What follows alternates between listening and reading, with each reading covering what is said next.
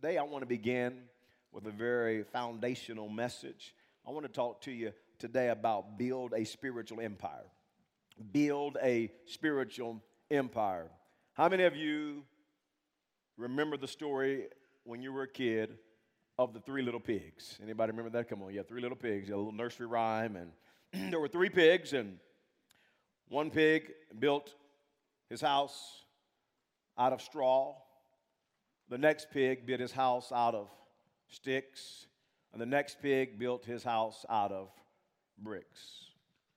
The story goes on to say that, that a wolf came to the first little pig in his house built out of straw. And he said, Little pig, little pig, let me in. Little pig said, Not by the hair of my chinny chin chin. And the wolf said, I'm to huff, I'm to puff, and I'm to blow your house down. And he began to huff and he puffed and he blew down the house of straw. Now, how many of you, when you learned this little nursery rhyme, when the house blew over, the little pig ran to the next house and hid? How many of you know that version? Anybody know that version? Yeah. That's not my version. That's not my version. The house blows down and the pig gets eaten by the wolf. Welcome to Herbert Cooper Nursery Rhymes. How I tell nursery rhymes. He got eaten. Uh, wolf went to the next house and Said, little pig, little pig, let me in. Pig said, by the hair of my chinny chin chin. The wolf said, I'm going to huff, I'm going to puff, I'm going to blow your house down. And he huffed and he puffed and he blew down the house made of sticks. And he had another pig in the blanket for lunch. Showed up at the third house and he said, Little pig, little pig, let me in. Little pig said, Not by the hair of my chinny chin chin. And he huffed and he puffed and he huffed and he puffed and he huffed and he puffed. And that house did not fall because it was made out of brick. It had a firm foundation. The only house that stood was the one made out of brick. And the story of the three little pigs reminds me of a story that Jesus told in the Bible. Matthew chapter 7 and verse 24 says, Therefore, Everyone who hears, that's critical for our teaching today, everyone who hears these words of mine and puts them into practice is like a, a wise man who built his house on the rock. The rain came down, the streams rose, and the winds blew and beat against that house. Yet it did not fall because it had a, its foundation on the rock. But everyone who hears these words of mine and does not put them into practice is like a foolish man who built his house on sand. The rain came down, the streams rose, and the winds blew and beat against that house, and it fell with a great crash. The key to building a spiritual empire is knowing and putting the words of Jesus into practice in our lives. It's the only way we build a solid, solid foundation. If you aren't knowing you don't know God's word, and if you aren't putting His word into practice, you are building your life on the sand. And when the storms come, the winds blow, eventually your house will come crashing down. Are you building your house on the sand or on the rock? It's always easy to tell what you're building your house on because when the storms come, when the winds blow, people who have their house on the sand, they don't stand, they fall away, they give up because their life is being built on the sand. And storms come for all of us. There are health storms, and there are financial storms, and marriage storms, and parenting storms, and career storms, and dating storms. And when the storms come, is your house on the sand or is it on the rock? And not just the storms of life, but the Bible also says in 1 Peter chapter 5 and verse number 8 that there's a real devil, a real enemy, and he is a, like a roaring lion, and he's roaming around seeking whom he may devour. And when he shows up at your doorstep and he's huffing and he's puffing, is your house on the rock so you can stand? Or have you built your house and life on the sand where you're not able to stand against the storms of life and the winds of the enemy? Today, I want to give you four building blocks to build a spiritual empire. And as I teach God's word today, I want you to examine your life. And as I give you the four building blocks, ask yourself Am I building my life on the sand or on the rock? Building block number one is the Bible. The Bible. In Matthew 7, Jesus said the first key to building a spiritual empire is hearing God's word. He says, if you, those who hear the word, hearing God's word, you are building your life on sand. If you don't hear the word, that's why church is so important that you hear the word and that you read the word of God. Here's what Timothy says about the Bible in 2 Timothy chapter 3 and verse 16. He says, All scripture is God breathed, is inspired by God. The Bible is inspired by God. And as a Christ follower, we live by the principles in the Bible. We live by the teachings in the Bible. It doesn't matter what culture says. It doesn't matter what the government says. It doesn't matter what celebrities say. It doesn't matter what your friends or family say. You and I, we follow the word of God. It's God breathed and is useful, the Bible goes on to say in 2 Timothy, is useful for teaching. The word of God is useful for teaching, rebuking, correcting, and training in righteousness, so that the servant of God may be thoroughly equipped for every good work you realize that every time you read the Bible, every time you hear a Bible based sermon, you're hearing from God.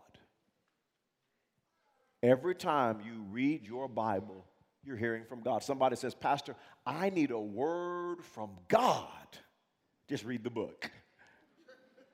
It's inspired by God. And the Bible tells us how to build our lives on the rock instead of the sand. Did you realize that the Bible talks to us about how to build our life on the rock? I mean, it talks about so many areas of our different areas of our life. The Bible tells us how to build our career on the rock instead of the sand. It tells us how to build a marriage on the rock instead of the sand. It tells us how to honor God in a dating relationship and be on the rock instead of the sand. It talks to us about how to parent on the rock instead of the sand. It talks to us about how to handle our money on the rock instead of the sand. It talks to us about our health on the rock instead of the sand. It talks to us about our spirituality and the faith. And our faith, how it can be built on the rock instead of on sand.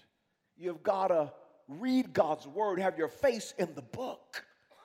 And you got to hear the word of God. The Bible is critical to living a life on the rock. I've said it to you several times at People's Church, but it's worth repeating again. A dusty Bible leads to a dirty life. And if you have a dusty Bible, it will lead to a life on sand. Number two is this the second building block is prayer. Prayer. You can't build a spiritual empire without prayer. As you read God's word, you, you quickly discover that prayer is a vital component to building your life on the rock. The old saying really is true. The old saying says, No prayer, no power. Life on the sand. Little prayer, little power.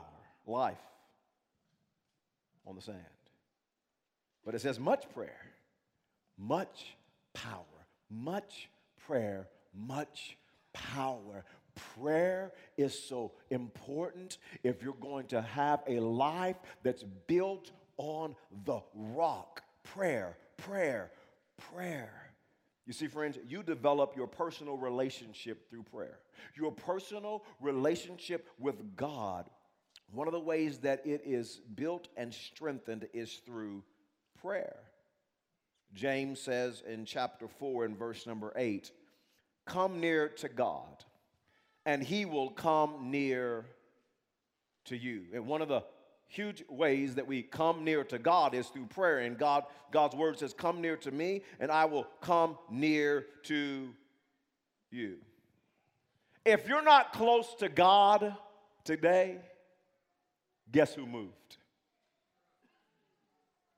Because God's word says, if you'll come near to me, I will come near to you. I want a relationship with you. I want you to know me. I want you to walk with me.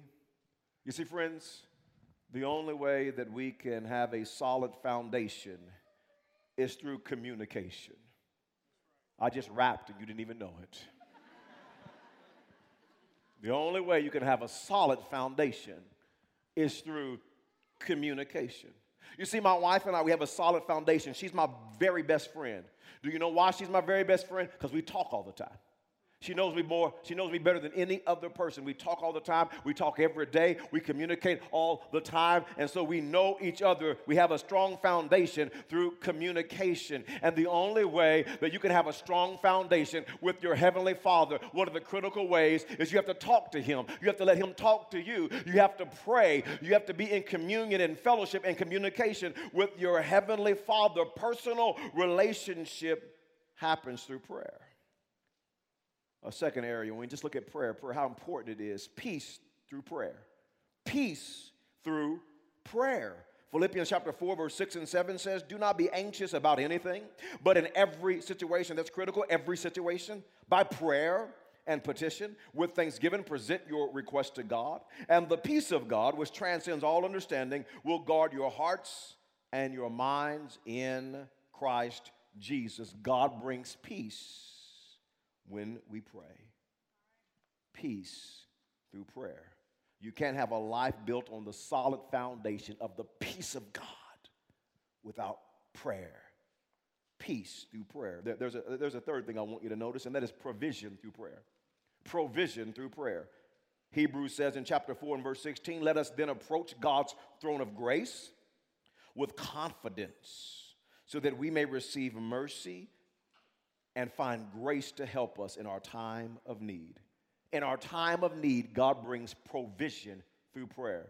Are you in need of God's mercy or grace in an area of your life? Are you in need of His provision in an area of your life? Friends, the scripture teaches us that provision comes through prayer. Prayer is important if we're going to have a personal relationship, if we're going to have peace, if we're going to experience God's provision. Prayer is key. There's a fourth thing I want you to notice prayer is such a foundation. There's power through prayer. Power through prayer. Mark chapter 11, verse 22 through 24 says, Have faith in God. Jesus answered, Truly I tell you, if anyone says to this mountain, Go throw yourself into the sea, and does not doubt in their heart, but believes that what they say will happen, it will be done for them. Therefore, I tell you, whatever you ask for in prayer, believe that you have received it, and it will be yours. Jesus says, Say to that mountain, go into the sea, and it will be done. Here's what Jesus is simply illustrating for you and I that the impossible becomes possible through prayer. The impossible becomes possible through prayer. Satan tries to limit your prayers because he knows your prayers will limit him. So he wants to limit you from praying. He wants to distract you from praying. He doesn't want you to pray. He, doesn't want, he didn't want you seeking the face of God because he knows if you if he can limit you from praying, that you that, that you will actually limit him if you actually begin to pray. And he wants your life built on the sand instead of the rock. But if you're going to have a life built on the solid foundation, it takes the Bible and it takes prayer. Prayer. Number three is this. Number three is this worship. The third building block, worship. It's the only way to have your life built on the rock is by being a worshiper. God created us to worship. Here, here's what Jesus says about, about worship. Remember Matthew 7? You gotta, you gotta hear his word. You gotta hear his word. Matthew 7. Here's, here's what the scripture says about, eh, about worship. John 4, verse 23. Yet a time is coming and has now come when the true worshipers will worship the Father in the Spirit and in truth. For they are the kind of worshipers the Father seeks. God is spirit, and his worshipers must worship him in spirit and in truth. God created us to worship. Every single human being alive on the planet is worshiping something because we're created to worship. Some are worshiping possessions. Some are worshiping people, maybe a boyfriend, a girlfriend, a child. Some are worshiping possessions. Some are worshiping image. Some are worshiping popularity, trying to be popular, trying to fit in. It's their God, trying to be liked by everybody. We're all worshiping something. And people who have their life built on the rock, they're worshiping God in spirit and in truth. We're created to worship. We're designed to worship God with all of our heart, our mind, our soul, our strength. We're created to be worshipers. Psalms chapter 47 and verse 6 says that we can worship by singing songs. And we just sang songs a few moments ago. We were singing songs to God. And, and when you're really a true worshiper and you worship in spirit and in truth, you don't just worship at church for 20 minutes. You're worshiping at home and you're singing songs. You're singing songs in the car. You're singing songs unto God. And how many of you know? How many of you know when you really start serving God a long time, you start making up songs to God? How many know what I'm talking about? You just start singing, making up stuff like you're a songwriter. You know what I mean? Because we're created to worship. We're created to worship. Psalm 63 and verse 4 says, We worship God with the lifting of hands. We raise our hands to God and worship. Some of you are new to that. You say, Why do people lift their hands? Because there were people raising their hands in worship today. It's biblical. You see, the raising of hands is the universal sign of surrender. When you raise your hands in the presence of God, you're saying, God, I surrender. I worship you. I magnify you. I give you my all. I need you. And you lift a hand that's just worshiping. Man, I, I lift my hands in worship.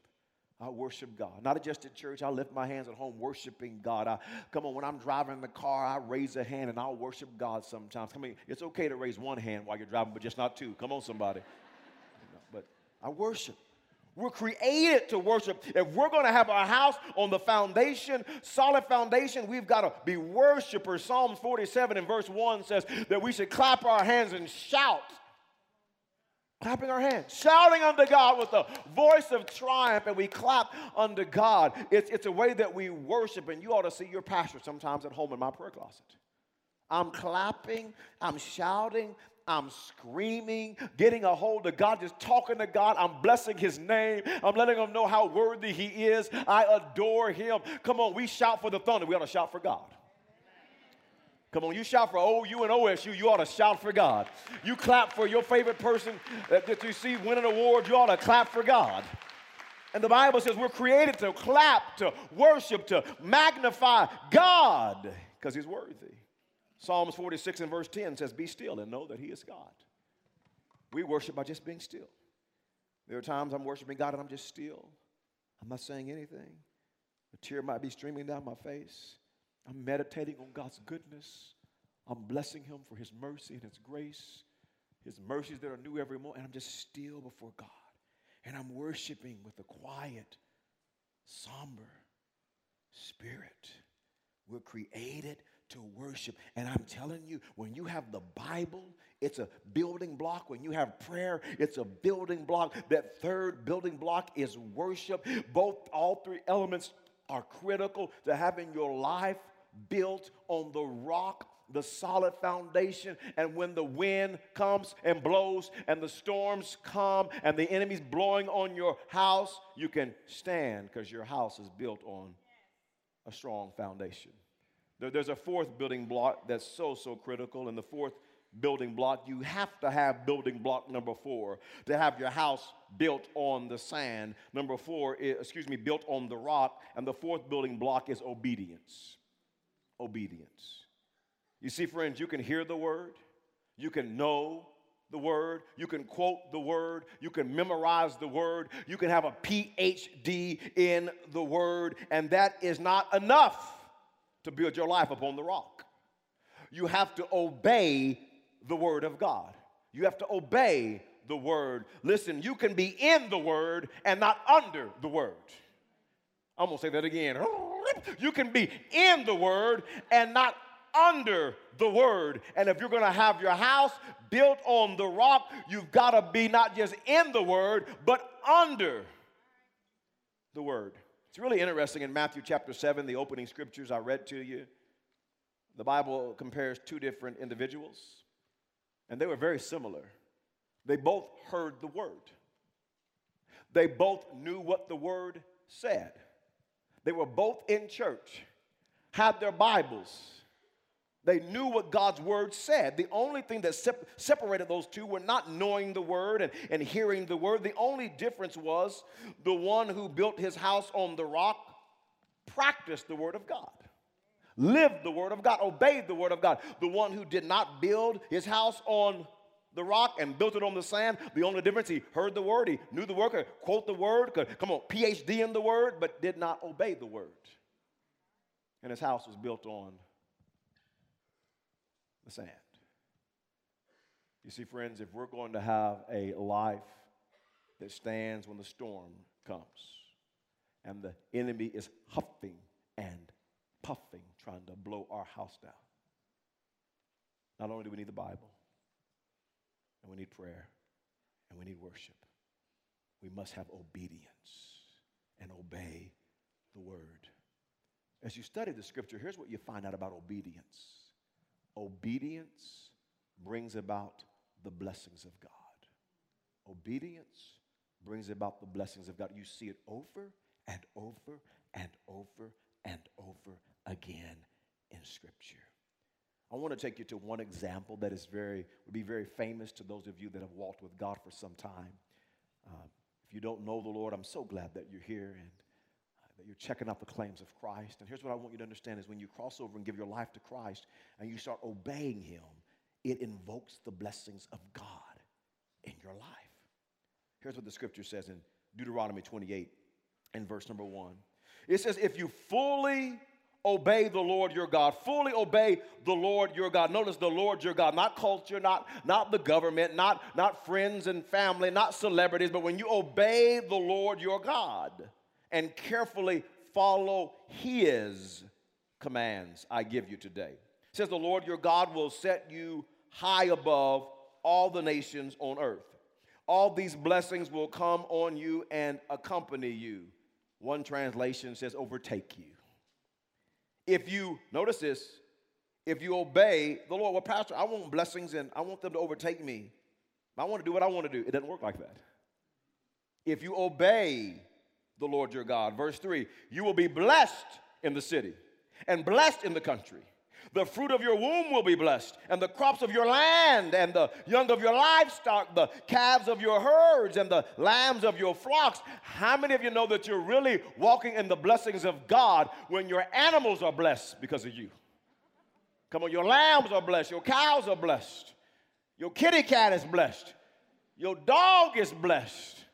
Come on, somebody. Your rat and roaches are blessed. Somebody knows what I'm talking about. Come on. When I grew up in Wewoka, every once in a while we'd turn them lights on. There'd be a freak show. Them roaches would be, yeah.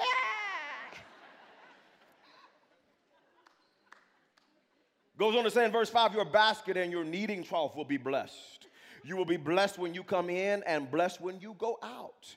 The blessings of God follow obedience. But he goes on to teach this in Verse 15 in chapter 28 of Deuteronomy. However, if you do not obey the Lord your God, you know what he says. You hear the word, you know the word, got a PhD in the word, but do not obey the Lord your God. And do not carefully follow all his commands and decrees I am giving you today. All these curses will come on you and overtake you. And he begins to list how I'll be cursed in the field and, and crops will be cursed. And just get, list all of the curses. Let, let me explain it to you like this. Let me illustrate this curse thing to you like this.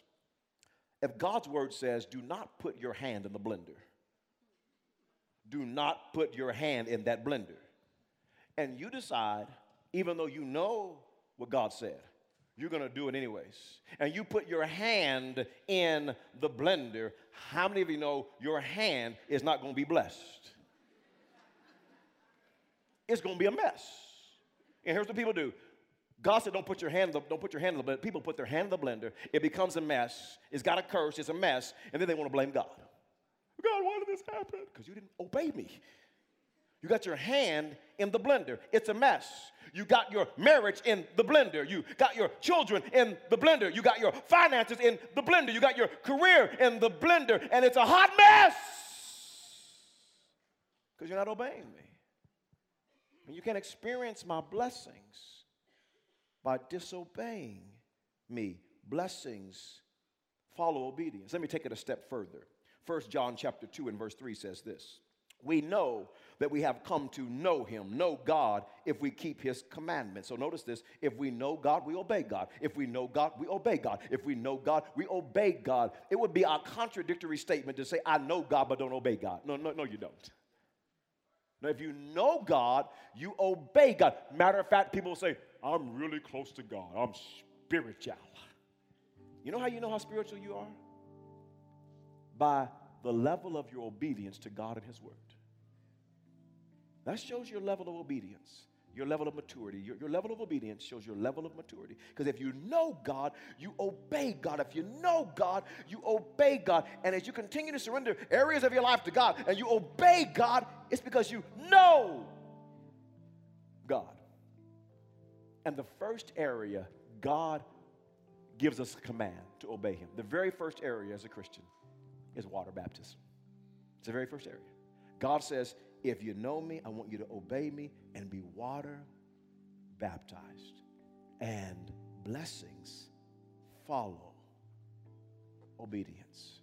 Here's what the scripture says in Acts chapter number 2 and verse number 40. It says, with many other words, he warned them and he placed, excuse me, and he pleaded with them, save yourselves from this corrupt generation those who accepted the message. They heard the message of Jesus Christ that He died on the cross for their sins. He rose again on the third day with all power in His hands. The only way to the Father is through Christ. And they accepted the message. They, they believed the message. They were saved. And notice what it says they accepted His message, were baptized, and about 3,000 were added to their number that day. That day, 3,000 people accepted the message. And I don't know how long it took, but 3,000 of them were water baptized that day. Why? Because to know God is to obey God.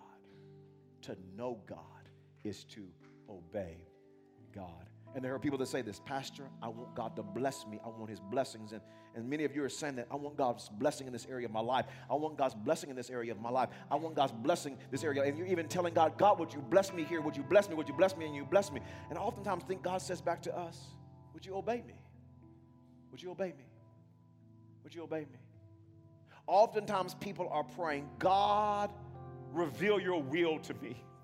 God, I want to know your will. They'll ask one of our pastors or ask myself, pray for me. I need to know God's will in this area of my life. Uh, this, this area of my life is concealed, and I don't know what God's will is in this area of my life. I need to know God's will. And I oftentimes think God says this to you and I. Listen, you're trying to understand and know my concealed will, and you won't even do my revealed will. And if you will learn to do my revealed will, my concealed will will take care of itself. But just do what I've already told you to do. Obey me. Follow my word. Put into practice my word. The only difference between the man on the solid foundation and the man on the sand was not knowing the word, hearing the word, quoting the word, memorizing the word, a PhD in the word. It was obedience obedience. And today, I realize there are some of you that years ago gave your life to Jesus and you've never been water baptized. Today's your day. Don't talk yourself out of it.